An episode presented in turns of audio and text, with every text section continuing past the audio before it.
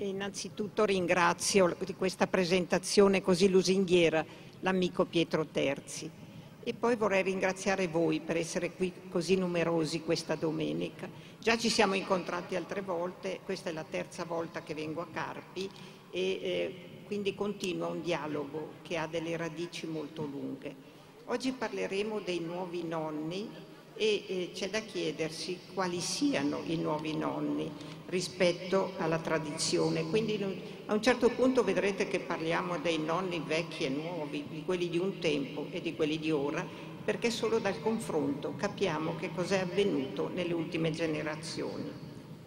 Nuovi nonni non sono tanto per intenderci quelli nati dopo il dopoguerra, no? nuovi nonni sono questi, nati dopo il dopoguerra quindi negli anni 45 grosso modo, nonni che hanno fatto il 68 oppure che hanno in un certo senso seguito le vicende del 68, vicende che sono state decisive e che sono stati dapprima figli ribelli, poi genitori innovativi e ora sono nuovi nonni e vedremo perché sono nuovi rispetto alla tradizione. Prometto che quando parlo di nonni non intendo tanto i consanguinei, evidentemente soprattutto sono i nonni che hanno generato i figli e in seguito i figli hanno generato i nipoti, ma non intendo sottolineare la consanguineità. Si può anche essere nonni simbolici, si può essere nonni civili, assumendosi le responsabilità delle nuove generazioni. Nel mio ultimo libro, che eh, gentilmente citato da Terzi, Una bambina senza stella, dove racconto la mia infanzia trascorsa non lontano da qui, a Vilimpenta, e la funzione di nonni l'hanno svolta due vecchi zii, che io stessa ho scelto, avendo eh, rimasta senza famiglia per le persecuzioni razziali che avevano messo in fuga i miei genitori, ho dato loro questa funzione di riferimento. Ecco, quindi ci tengo molto a eh, togliere questo aspetto di eh, consanguineità.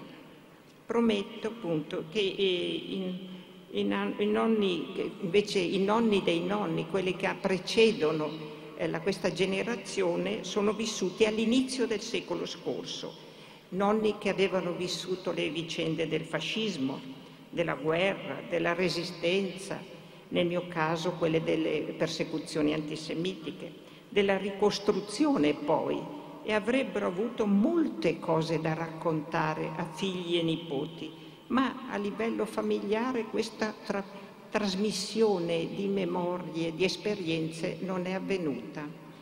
Registriamo piuttosto una interruzione delle narrazioni familiari un silenzio imposto dalla voglia di ricominciare. Erano gli anni della ricostruzione, gli anni del boom economico e c'era una fame di futuro che faceva trascurare il passato, come se rievocare il passato potesse costituire una, una palla al piede nel procedere rapidamente verso il benessere collettivo e i loro figli di questi nonni, nati dopo la guerra, ereditarono un paese politicamente avanzato. Basta pensare che la nostra Costituzione è stata definita la più bella del mondo. Ma nei rapporti privati rimasero molte, eh, molti residui della tradizione e eh, i rapporti privati, anche quelli della scolastici, furono segnati da pesanti residui fa- di fascismo e di clericalismo. Se ci pensate, gli anni 50 sono stati anni molto retrivi, no? anni di, di, contro la sessualità dei giovani, anni veramente ostili alla voglia di nuovo e alle giovani generazioni. È contro, proprio contro l'autoritarismo imperante nella famiglia, nella scuola e nella società che insorsero i cosiddetti contestatori, i figli in rivolta, i figli, come diceva un film di Bellocchio, con i pugni in tasca. Questa è la generazione che ha fatto il 68, è stata una generazione di figli in rivolta, che ha portato il conflitto all'interno della famiglia.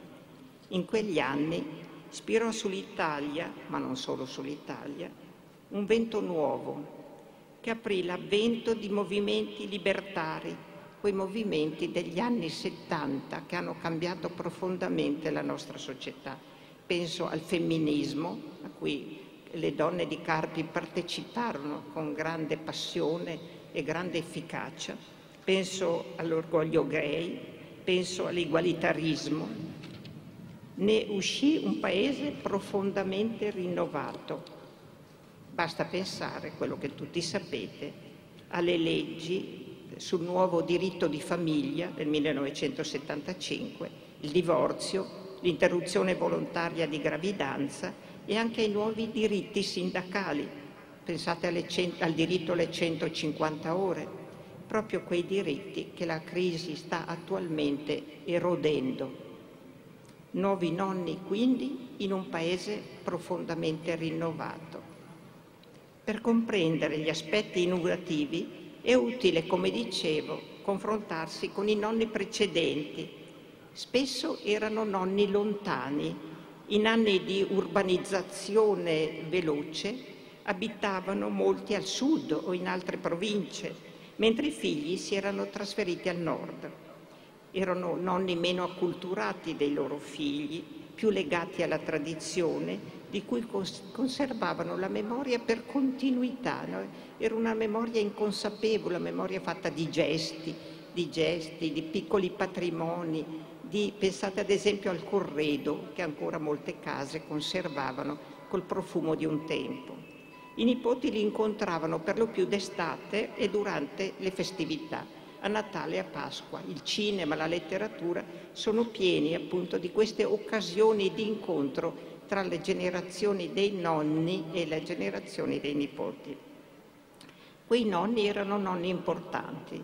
I nonni sono sempre stati importanti ma rimanevano sullo sfondo della famiglia, immobili, come un passato che si allontana piano piano, che esce dall'orizzonte di riferimento che allora era rivolto soprattutto al presente e al futuro. Ma invece senza passato non si procede. Se non sappiamo da dove veniamo è difficile sapere dove stiamo andando. La loro eredità, come dicevo, era costituita, visto che questo festival è dedicato all'ereditare, mi, forme, mi ferme, fermo un attimo sull'eredità. L'eredità dei nonni era costituita soprattutto dai beni di famiglia, terreni, case, cose e dalla testimonianza di tradizioni materiali. No, si andava a casa dei nonni e si trovavano i cibi di un tempo, quelli che stavano eh, scadendo e uscendo dalla moda. Si trovavano stili di vita, si trovavano i giochi, si trovavano degli oggetti remoti, il cosiddetto antiquariato minore. E, e, ehm, le narrazioni private che si erano interrotte fino subito dopo il primo dopoguerra. Il primo dopoguerra ci sono molti racconti della resistenza, molti racconti di eroismo, di resistenza anche delle, delle donne, dei bambini, ma poi a un certo punto, come dicevo, la fame di futuro aveva interrotto troppo precocemente questa trasmissione di esperienze. I nuovi nonni invece ora salgono al centro della scena familiare. È avvenuta una trasformazione della geometria della famiglia. I nonni non sono più quelli che sono sullo sfondo del tempo e dello spazio, ma sono al centro della famiglia. E questo produce tutto un nuovo assetto dei rapporti familiari di cui forse non ci siamo ancora resi conto. Sono, sono infatti loro ad occupare nel nuovo film della famiglia il centro dello schermo. E ora spiegherò per te, nonni posti al centro della famiglia per tre ragioni. Innanzitutto una ragione finanziaria. C'è stato in questi anni un travaso di ricchezza privata dai nonni ai nipoti senza precedenti. I nonni sono stata quella che viene definita la generazione fortunata. Hanno avuto sicurezza dei posti di lavoro, hanno avuto eh, spesso la possibilità di acquistare la casa, hanno delle buone pensioni. Direi che con grande generosità hanno condiviso questo loro benessere con i nipoti, con i figli prima, con i nipoti poi. Hanno aiutato nel mutuo della casa, nelle spese sanitarie più importanti, a, de- a risolvere le emergenze che i figli non erano più in grado di affrontare. Se in Italia non si è avuta quella crisi economica verticale che è avvenuta invece negli Stati Uniti al momento della crisi, è stato proprio per questa generosità, questo travaso senza precedenti di eh, potenziale economico, di possibilità economiche da una generazione all'altra. I nonni sono al centro della famiglia per questioni organizzative. Avevamo appena parlato con le amiche che poi leggeranno dei testi del fatto che una di loro doveva correre a casa per assistere al nipotino ed è stata graziata dalla nuora. Però la disponibilità dei nonni fa sì che la coperta corta, che sono per forza i servizi sociali, possa essere in un certo senso allungata dal fatto che ci sono i nonni. Per esempio tutti i mesi delle vacanze estive sono in gran parte eh, sostituiti, l'assenza delle strutture scolastiche sostituite dai nonni.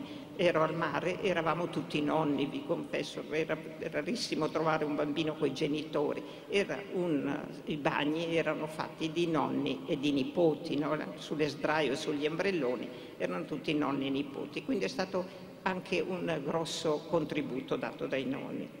E poi, non ultima, la disponibilità affettiva. Voi sapete che la famiglia diventa sempre più fragile, le coppie entrano in crisi, abbiamo il 52% di famiglie di separati e, e, molti ragazzini di cui ho raccolto la testimonianza in un libro che avevo presentato l'anno scorso a Sassuolo che si chiama eh, Quando i genitori si dividono le emozioni dei figli, eh, molti, eh, molti ragazzi con i genitori separati mi hanno detto per fortuna ci sono i nonni. I nonni hanno garantito continuità, i nonni hanno garantito sicurezza, i nonni hanno garantito accoglienza. No? Ecco, la casa dei nonni è diventato un rifugio non soltanto materiale, ma anche un rifugio affettivo per molti nipoti. Ora ereditare, quindi, ecco, vi sono delle eredità che sono eredità di affetti, che sono eredità eh, che vengono più dal cuore che non dalla mente, eppure sono molto importanti. No?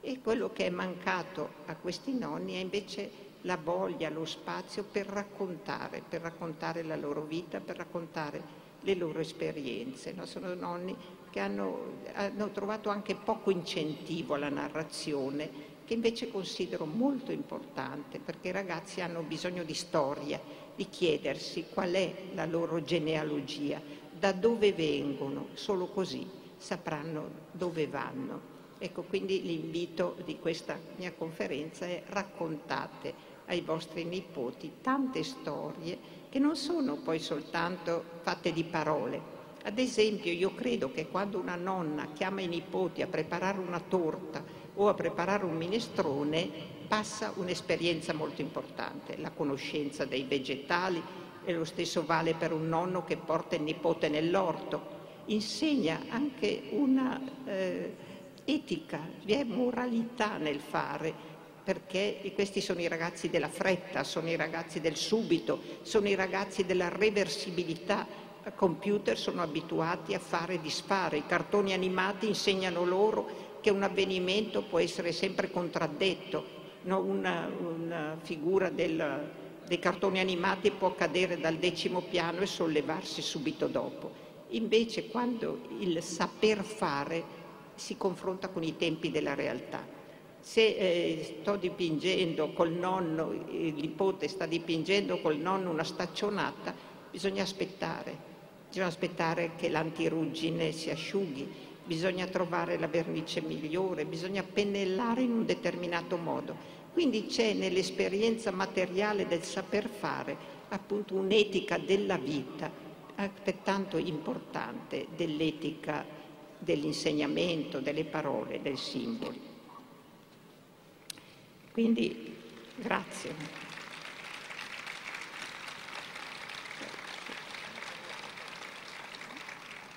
Ancora una parola prima di passare alle testimonianze, che cosa ci hanno lasciato in eredità i nuovi nonni? Io credo che ci abbiano lasciato innanzitutto un mondo migliore del precedente, che io ho vissuto, ero giovane negli anni 50 e posso raccontare degli episodi di intolleranza, di autoritarismo, di sessismo molto pesanti per i giovani. No? Quando eh, furono messe le bombe in piazza Fontana, nella banca di piazza Fontana, la voce del popolo a Milano diceva sono stati i cappelloni, niente di più lontano, niente di più assurdo, però vi era questa diffidenza verso i giovani e verso le loro pretese di rinnovare la società. Quindi un, io credo che i nostri nonni, quelli che sono attualmente i giovani nonni, ci abbiano lasciato un mondo migliore, ma in fondo anche i precedenti, tutte le generazioni del, dal dopoguerra in poi hanno lavorato per lasciarci un paese migliore. Ma eh, ci hanno dato poco futuro, c'è stato poco sguardo per il futuro. Ora l'orizzonte del domani è incerto, no? i giovani non sanno dove procedere e anche tutti gli educatori procedono a vista. No, non ci sono più gli ideali, gli ideali le, di una volta, ma in realtà gli ideali persistono anche quando cadono le ideologie. Le ideologie sono finite, gli ideali io credo vadano ribadite, vadano ribadite e vadano testimoniati, perché i giovani non hanno più tanto voglia di ascoltare delle prediche, quanto di sentire dei racconti di vita e di assistere a delle testimonianze.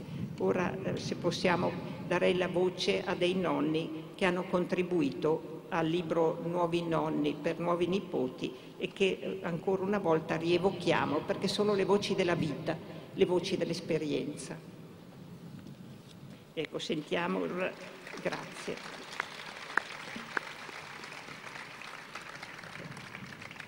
Sentiamo cosa racconta nonna Serena, una nonna di origini romagnole che ricorda i suoi genitori. I miei nonni erano nonni nonni, quelli delle oleografie, vecchi, sicuramente vecchi e riconoscibili come tali già dai vestiti. La nonna materna era sempre vestita di nero per aver perso il marito secoli prima, ma allora il lutto era per sempre il nonno paterno era imponente più che per la statura e i baffi all'insù, direi per come si presentava e si considerava al cospetto dei figli e dei nipoti. Ambedue i miei genitori, classe 1908 e 1906, davano rigorosamente del voi ai genitori e non il voi fascista. Noi davamo del tu ai nonni, che erano buoni, gentili, sì, ma anche severi. Non cioè di quelli che si dice danno i vizi. I vizi non li do neanche io perché non lo trovo giusto per l'educazione dei miei tre nipoti, innanzitutto. Ma il resto, intanto sono una nonna vestita tale quale le loro mamme, scherzosa, un po' pazzerella, mi rotolo anche in terra con loro e gioco a tirarci i cuscini. A volte i due più piccoli, sei e quattro anni, mi chiedono di quanto sono più giovane dell'altra nonna, che in realtà è mia coetanea. Lei è più normale e più accomodante sui vizi. Sono anche una nonna non sempre disponibile perché lavoro tuttora e viaggio, eccetera. Grazie, che bella lettura. Quando mi capita, e mi capita spesso, di andare a scuola a prendere i miei tre nipoti, che sono di età diverse, il maggiore ha 13 anni, la minore 4, noto che si fa fatica a riconoscere i genitori dai nonni. E spesse volte appunto, i genitori sono al secondo matrimonio, hanno i capelli bianchi, la stessa postura dei nonni e delle nonne. Il cambio dei vestiti, una volta erano le, le figlie a rubare, tra virgolette, i vestiti alle mamme, adesso accade spesso il contrario, che siano le mamme e le nonne a credere in prestito i vestiti delle ragazzine. Quindi c'è un'omologazione delle generazioni. Sentiamo però eh, come eh, definisce, come si racconta nonna Nunzia, una nonna che ha svolto una grande attività politica. Nonna Nunzia, una grande gioia, perché concretizza con immediatezza fisica l'idea del tempo che passa, ma in maniera positiva. Mentre il trascorrere del tempo toglie vita a noi che ci avviciniamo alla fine, ricrea attraverso nipoti nuova vita destinata a crescere e fiorire. Almeno si spera. Certo, non si sa come butteranno i nuovi nati, i pericoli sono tanti. Il futuro assume facilmente colori cupi e penso sempre che anche i delinquenti hanno una madre e una nonna, ma anche Kant o Mozart sono stati un gomitolo di strilli tra le braccia di una donna. E da parte mia sono decisa a fare tutto ciò che posso per aiutare i miei nipotini ad esprimere tutte le loro potenzialità positive. Grazie. Ecco, vedete, trovo molto bello che i nonni si impegnino appunto anche all'espressione delle potenzialità dei nipoti. In questi anni i genitori sono molto preoccupati, no? tante volte hanno un'ansia terribile che i figli non ce la facciano a vivere i nonni possono testimoniare invece che è possibile farcela, che i ragazzi hanno delle risorse, che i ragazzi anche in posti momenti difficili, questo non è facilissimo, ma ce ne sono stati di ben più difficili in passato, ce ne possono fare se consegniamo nelle loro mani quella che è la loro vita, mentre tendiamo a iperproteggerli, sino a sostituirli. No? Voi sapete quante mamme dicono andiamo a fare i compiti ma i compiti sono per i nipoti, per i figli, non per i bambini, non per le mamme. Oppure quanti decidono quale deve essere la carriera scolastica dei figli in base al posto futuro di lavoro, indipendentemente da quali sono i desideri, i talenti, le fantasie dei ragazzi. Ecco, io dico e cerco di testimoniarlo con la mia infanzia, diamo ai ragazzi la possibilità di vivere la loro vita, perché è la loro, non la nostra, anche a costo di sbagliare, ma senza rischi non si cresce. No? Sentiamo ora la testimonianza di una deliziosa eh, poetessa di grande, grande fama e valore che si chiama Vivian Lamarck, che racconta del suo essere nonno un po' affannoso. Sono una nonna di poche fiabe, mi sembrerebbe di lavorare. Sono una nonna poco seduta, sono una nonna in bicicletta, spinta a mano, così alti uguali si chiacchiera meglio. Sono una nonna di giostre al mare. An- ancora un giro, ancora un giro e giardiniera in montagna. Sono una nonna addobbatrice di finestre. Se nevica, gli faccio minuscoli pupazzi da davanzale. Se non nevica, gli faccio la neve finta. Se è carnevale appendo ai loro vetri stelle filanti, se è estate i palloncini vinti alla giostra. Sono una nonna che trascrive meticolosamente tutte le loro frasi su un quaderno e poi perde il quaderno, che fa centinaia di fotografie non digitali, così le sviluppa e le mette negli album. Questa è la nonna che si vede poi c'è un'altra, ce n'è un'altra, piena di paure, di ansie, di qualche pianto e di tanti magoni, di mal di schiena, di corse affannose perché l'asilo chiude e il negozio chiude e anche il pediatra e la farmacia e deve chiudere il libro che ancora non ha scritto e soprattutto chiuderà implacabile in un battibaleno dopo l'infanzia nostra e quella dei nostri figli. Oh no, anche la loro. Bellissima, bravissima. È una lettrice formidabile, non ne ho mai avute di così valide. Pensate che abbiano avuto il testo da pochi momenti, sono veramente eccezionali. Io leggerei Nonno Roberto e poi eh, passiamo alle testimonianze perché oppure si faccia troppo tardi. No? Sì. Allora, leggiamo sì, intanto sì. nonno Roberto, vediamo l'ora. Nonno Roberto, che da grande psicolanista quale è, sa descrivere con immediatezza le più profonde sensazioni della nonnità.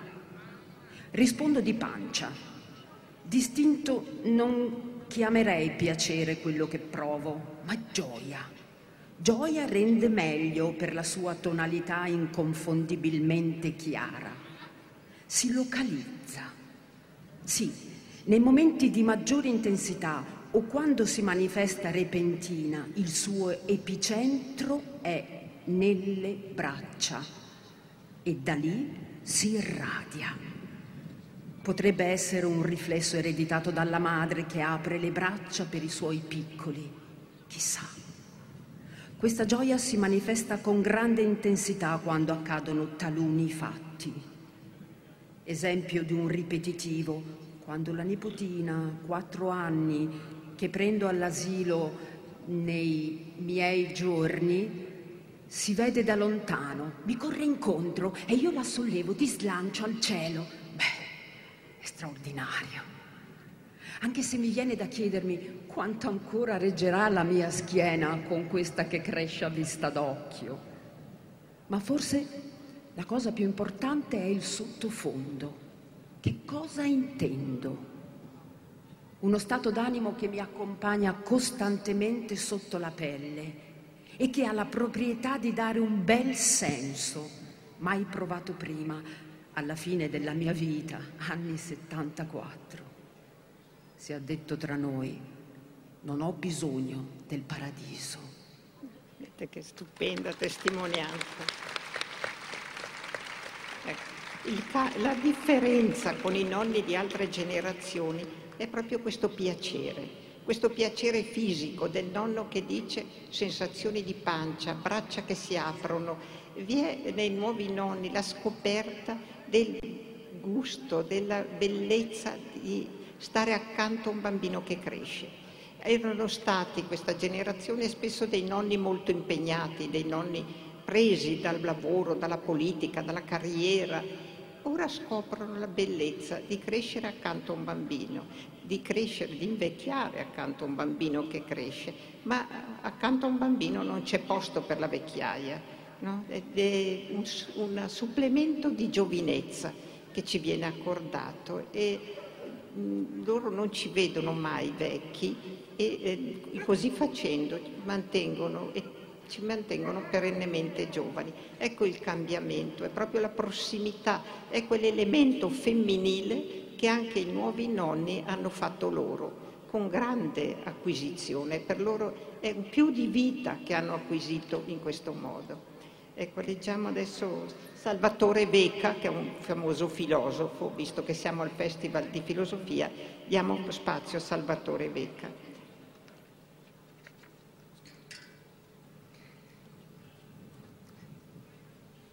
Ho la sensazione che il nonno abbia una cura, un'attenzione una curiosità per il nipote che ha il carattere della leggerezza in senso positivo.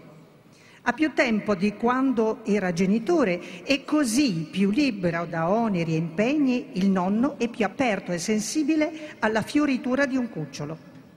Soprattutto ha più possibilità di scoprire i processi di apprendimento e di sviluppo e ha più voglia di giocare in modi che finiscono per trasformare anche lui. Non è semplicemente il fatto che non ha la responsabilità diretta dell'educare, sono i genitori che se ne occupano e, o dovrebbero occuparsene, è che il tempo che si trascorre con i nipoti è un tempo di arricchimento plurale che vale per due o per tre e più Certe cose si fanno solo con i nonni.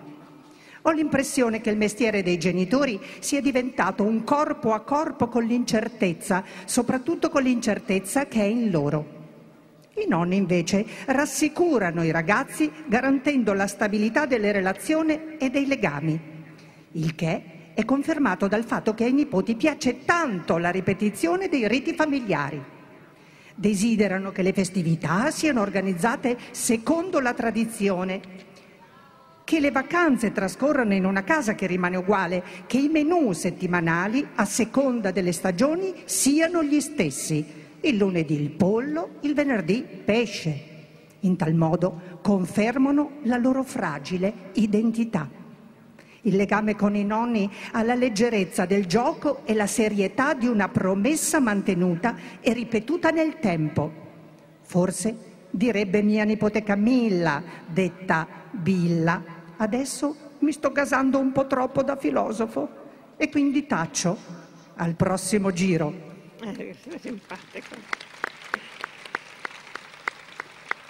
Ora vorrei ricordare la testimonianza di Salvatore Guida, un grande pedagogista che purtroppo ci ha lasciato quest'anno. Sentiamo come racconta la sua nonnita. Vorrei evitarvi di scoprire troppo in là nel tempo che la vostra formazione non è tutta dentro i luoghi in cui abitate. Siete nati e state crescendo. Vorrei farvi sapere per tempo che nella costruzione della vostra identità personale c'è come forziere prezioso, pieno di storie e di vite di nonni, zii, nipoti, bisnonni, gente che ha vissuto in altri tempi e in altre parti del mondo. Gente con altre abitudini e riferimenti culturali, idiomi e modi di pensare dai quali, in qualche modo, e senza alcuna consapevolezza diretta, discendiamo e discendete. Sto parlando forse della mia angoscia di dispersione, sto cercando di far sopravvivere attraverso voi, attraverso il mio racconto a voi, la mia storia, la mia vita, il mio esistere ed essere come sono, perché prima di me altri ci sono stati che a me hanno lasciato parte di loro. E spero che questa catena di esperienze e di senso continui attraverso di voi. È a voi che affido il mio futuro. Ecco, questo affido il mio futuro mi sembra una cosa molto bella, no? l'idea della continuità, che nessuno muore quando lascia una propria vita giusta e un proprio pensiero produttivo, un proprio pensiero propositivo, come è stato per Salvatore Guida. Io adesso passerei a leggere le esperienze di coloro che hanno vissuto a Carpi, dei vostri concittadini che hanno tanto sofferto negli anni della guerra, negli anni del fascismo. Siamo in anni veramente duri e c'è un ragazzino che racconta appunto della sua infanzia, racconta del suo papà, racconta di com'è stata la vita del padre, una vita modesta, una vita apparentemente una vita qualsiasi che in realtà rivela, come molte vite di quegli anni, una capacità di resistere, di resistere all'ingiustizia, di resistere alla violenza del fascismo e che può essere per i giovani esemplare.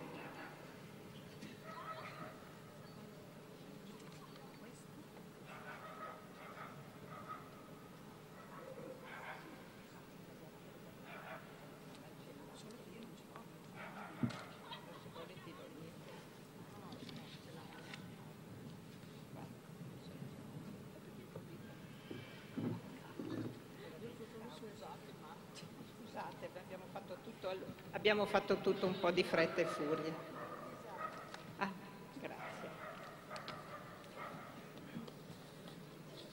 Trovato.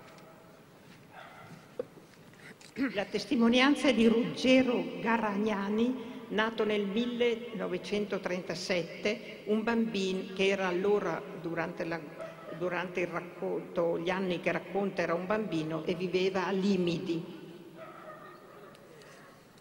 a Limidi abitavano i miei nonni, genitori di mia madre. Quindi io conosco molto bene Limidi perché da ragazzo ero sfollato là. Dal momento che loro erano contadini, avevano la possibilità di sfamare una bocca in più. Io Limidi la ricordo che era molto piccolo, ho dei ricordi molto sfumati. Lei ricorda molta miseria Limidi in quel periodo? Mia nonna aveva avuto dieci, una decina di figli.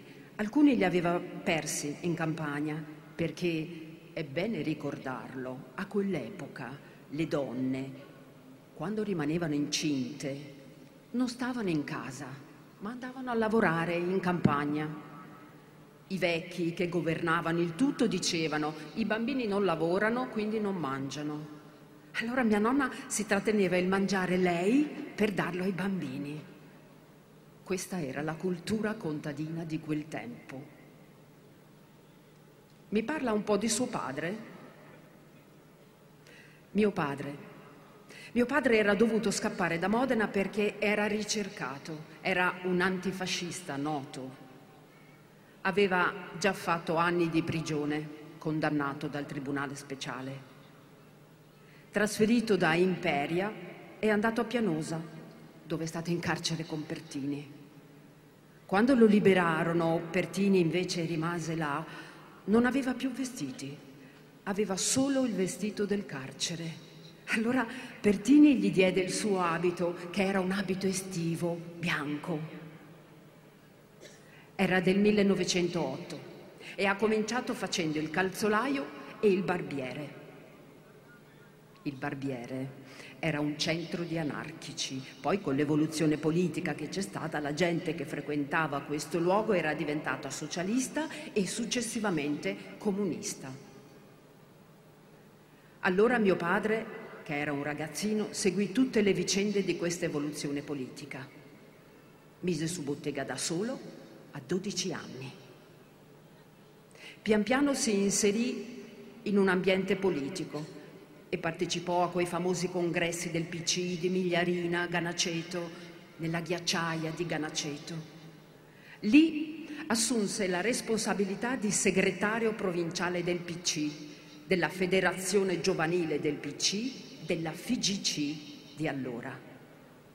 Svolgendo attività politica, fecero delle manifestazioni in piazza il primo maggio, sbandierando tutta la piazza grande di bandiere rosse. Mentre mettevano sulle bandiere, andava al teatro Storchi per farsi vedere.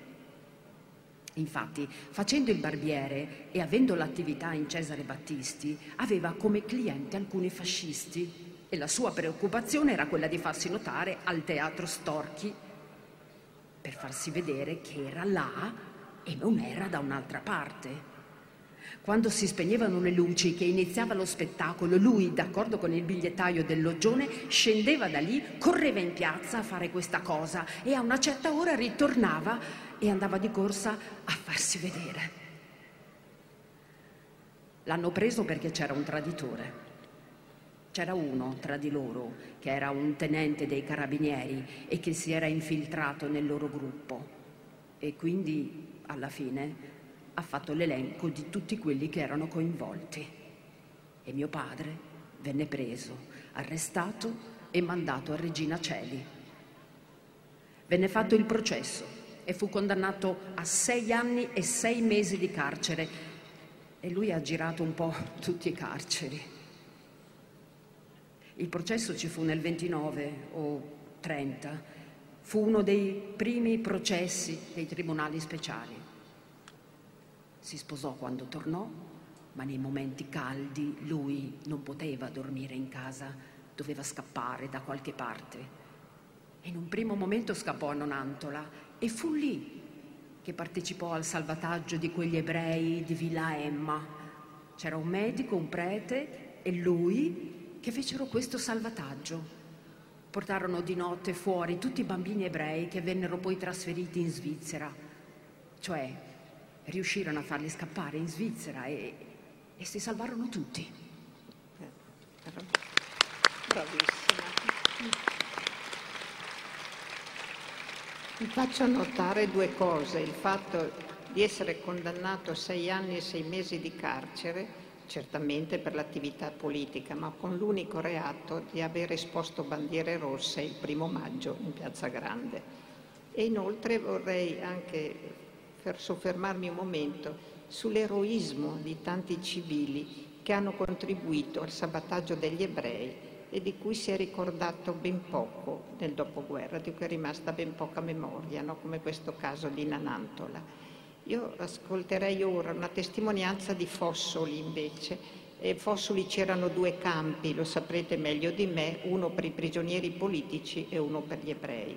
Nel campo dei prigionieri politici la vita era un po' migliore rispetto a quello degli ebrei, però a un certo punto giunge l'ordine da Verona, forse dai repubblichini, siamo negli anni della Repubblica di Salò, di uccidere 71 prigionieri a caso, no? era una, quello che era una vendetta dei nazisti rispetto a chissà quale colpa che non si è mai saputa. Il direttore del carcere, che qui vedete affabile e gentile, inganna i prigionieri, dice loro che si trasferiranno in un campo di lavoro, mentre in realtà poi la maggior parte di loro, non il testimone, verrà uccisa e seppellita in fosse che erano state pochi giorni prima scavate dagli ebrei. Noi erano stati obbligati a scavare delle fosse che poi furono occupate da questi prigionieri che erano appunto stati uccisi eh, senza avere nessuna colpa particolare perché era giunto l'ordine da Verona. Però è stata un'esperienza così importante così eh, profonda, così segnata, che sentiamo come conclude questo testimone il suo soggiorno a Fossoli. 21 luglio. Mezz'ora dopo la sveglia, noi partenti ci aduniamo davanti alle cucine dove ci vengono distribuiti viveri per una giornata. Il maresciallo König è affabile quasi cerimonioso e poiché balbetta qualche parola in italiano ci dà la confortevole notizia che verrà con noi e che nel nuovo campo staremo molto meglio che a Fossoli. È una falsità. Domando dove siamo diretti ed egli cortesemente risponde al campo di Gris. Sebbene io parta con quasi tutti i miei migliori amici sopravvissuti e gli altri mi seguiranno nei prossimi giorni Mentre mi avvio verso l'uscita mi assale un'intensa commozione. Qui ho molto sofferto, ma di una sofferenza che mi ha legato a questo lembo di terra, a queste baracche, a questi alberi, a questo cielo. Lungo questa strada mia moglie è venuta, è partita, è ritornata col suo amore, col suo coraggio, col suo dolore e dietro a quella siepe mi ha visto e mi ha parlato per l'ultima volta. Ogni cosa dentro questo spazio cintato di reti di armi e di sentinelle sembra abbia ricevuto l'impronta dell'immagine dei morti gloriosi. Sembra conservi l'eco delle loro voci.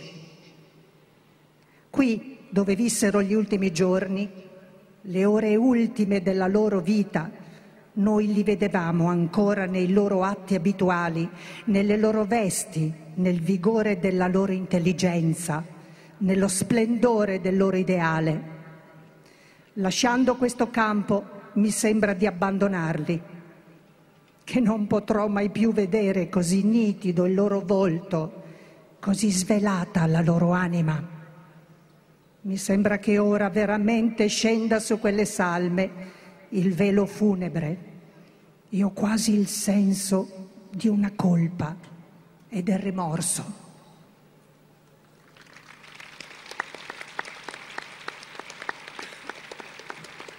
Vedete, è molto interessante un aspetto psicologico profondo di come il senso di colpa dei carnefici finisca per contagiare anche le vittime. Su questo bisognerebbe appunto riflettere più a lungo, ma siccome abbiamo letto finora delle testimonianze ricchissime, ma molto dolenti, eh, inviterei una lettrice a leggere invece una testimonianza più lieve, più leggera, prima di concludere con un'ultima eh, testimonianza. Sentite come Margherita, una signora di 78 anni che abita in un paesino del Canton Ticino, è capace di comprendere e valorizzare l'irrequieta nipote, cui scrive questa lettera ironica e dolcissima. Cocù! Di lettere te ne ho scritte tante. Ricordi quando suonavi il campanello della tua camera e tu non rispondevi perché dormivi invece di andare a scuola? Allora le lettere te le appendevo sulla porta della camera nella speranza che tu le leggessi. Ora di consigli non te ne do più, tanto non servono a niente. La gioventù ti aiuta e anche il tuo ottimismo di fronte alla vita. Sei nata una ventina di anni fa, sei sempre stata vivace e bellissima e lo sei tuttora e sempre di più. Poi sei cresciuta e ti ho vista con i capelli biondi, neri, rossi, verdi, blu. Ultimamente erano lilla. Ti sei anche rapata a zero, rimanendo pur sempre bellissima. Hai messo i piercing, prima sul lobo delle orecchie, poi uno piccolino sul naso, poi sotto il mento e quello era appuntito e dritto come un chiodo. Il perché non me l'hai mai spiegato. Alla fine è arrivato il brillantino sul dente. Quanto eri e sei cocciuta. Quando un giorno ti ho sgridata, mi hai mostrato la lingua dove nel bel mezzo troneggiava un piercing. Che ribelle, che paura. Guarda, ma che puoi soffocare se si infiamma. Ma come fai a mangiare?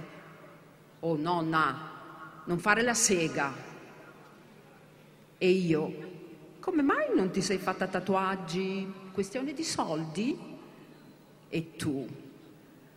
Nonna, guarda qui dietro la mia caviglia, che bel scorpioncino nero che ho. Viene da Parigi. E io, solo ombelico in vista e le tette al vento mi hai risparmiato.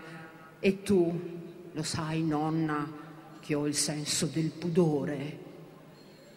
Non è finita, scusa, scusa. Dopo, dopo questo momento scherzoso leggiamo una lettera che il filosofo Fulvio Papi, filosofo teoretico, scrive al nipote Tommaso appena nato. Tu stai per arrivare in un mondo che io non conosco più nemmeno bene ci sono numerosi strumenti tecnici che sono adoperati non solo dai ragazzi, ma persino dai bambini e che io ho qualche difficoltà ad usare. Sarai tu, crescendo, che per divertimento cercherai di insegnarmi qualche cosa e io lo apprenderò senza magari comprenderlo bene. Posso invece raccontarti qualche cosa della mia vita che potrebbe incuriosirsi tanto è mutato il mondo in mezzo secolo. Quando lasciai, questo si svolge a Milano, quando lasciai la mia scuola elementare mi diedero una bella fotografia dove c'era scritto perché tu possa ricordare sempre la tua bella Leonardo da Vinci, cioè la scuola, dove hai imparato a credere, obbedire, combattere per vincere sempre. Allora in Italia c'era la dittatura fascista e credere, obbedire e combattere era un motto che il regime divulgava soprattutto tra i ragazzi nelle scuole. Ti dirò com'è andata a finire. Alcuni anni dopo, durante la guerra, il nostro paese fu occupato dall'esercito tedesco che chiedeva obbedienza assoluta ai suoi comandi, altrimenti c'era la fucilazione. Da ragazzo, come ero allora, ho imparato a disobbedire ma poi, finita la guerra, quando si trattava di andare a scuola cercando di fare il meglio possibile, ho invece ripreso a obbedire. Bisogna saper obbedire o disobbedire secondo ragioni che appartengono alla verità e alla giustizia, sempre con modestia, quasi come un'abitudine. Quanto al credere, ti dirò che ho cercato di evitare di credere a sciocchezze, banalità o violenze, ma nella vita non puoi fare a meno di credere a qualche cosa e più di una volta capita di dover dire che hai creduto a qualche cosa che non era come sembrava. Sbagliare si sbaglia e potrei raccontarti una serie di errori, ma nessuno vergognoso. In ogni caso, prima di credere, fermati un momento a riflettere su chi e perché desidera farti credere qualche cosa. Quanto al vincere, posso farti un brevissimo elenco di vittorie pubbliche cui ho partecipato e qualche vittoria privata. Ma nell'insieme non ho vinto e con me tanti altri uomini proprio niente. Anzi, ti troverai a vivere in un mondo più difficile, più pericoloso di quello in cui sono passato io. La natura non è più la natura, l'acqua è poca, c'è da temere il sole, la nostra vita ha bisogno di un'energia che ci avvelena. Le città sono inquinate, il mare è in pericolo, la possibilità pubblica di reagire presto e bene molto poca. Altro che vincere sempre. Questi sono i segni di una grave sconfitta. Tu puoi cercare comunque di ricominciare e riuscire là, laddove non sono riuscito io assieme ai miei coetanei. So che è molto più difficile che studiare i verbi irregolari greci in una stanza gelida e senza luce, come è capitato a me. Ma io, così come sarò capace, cercherò di aiutarti davvero, prima di diventare, come dice una poesia araba antica, una nuvola d'oro nel vento. Grazie.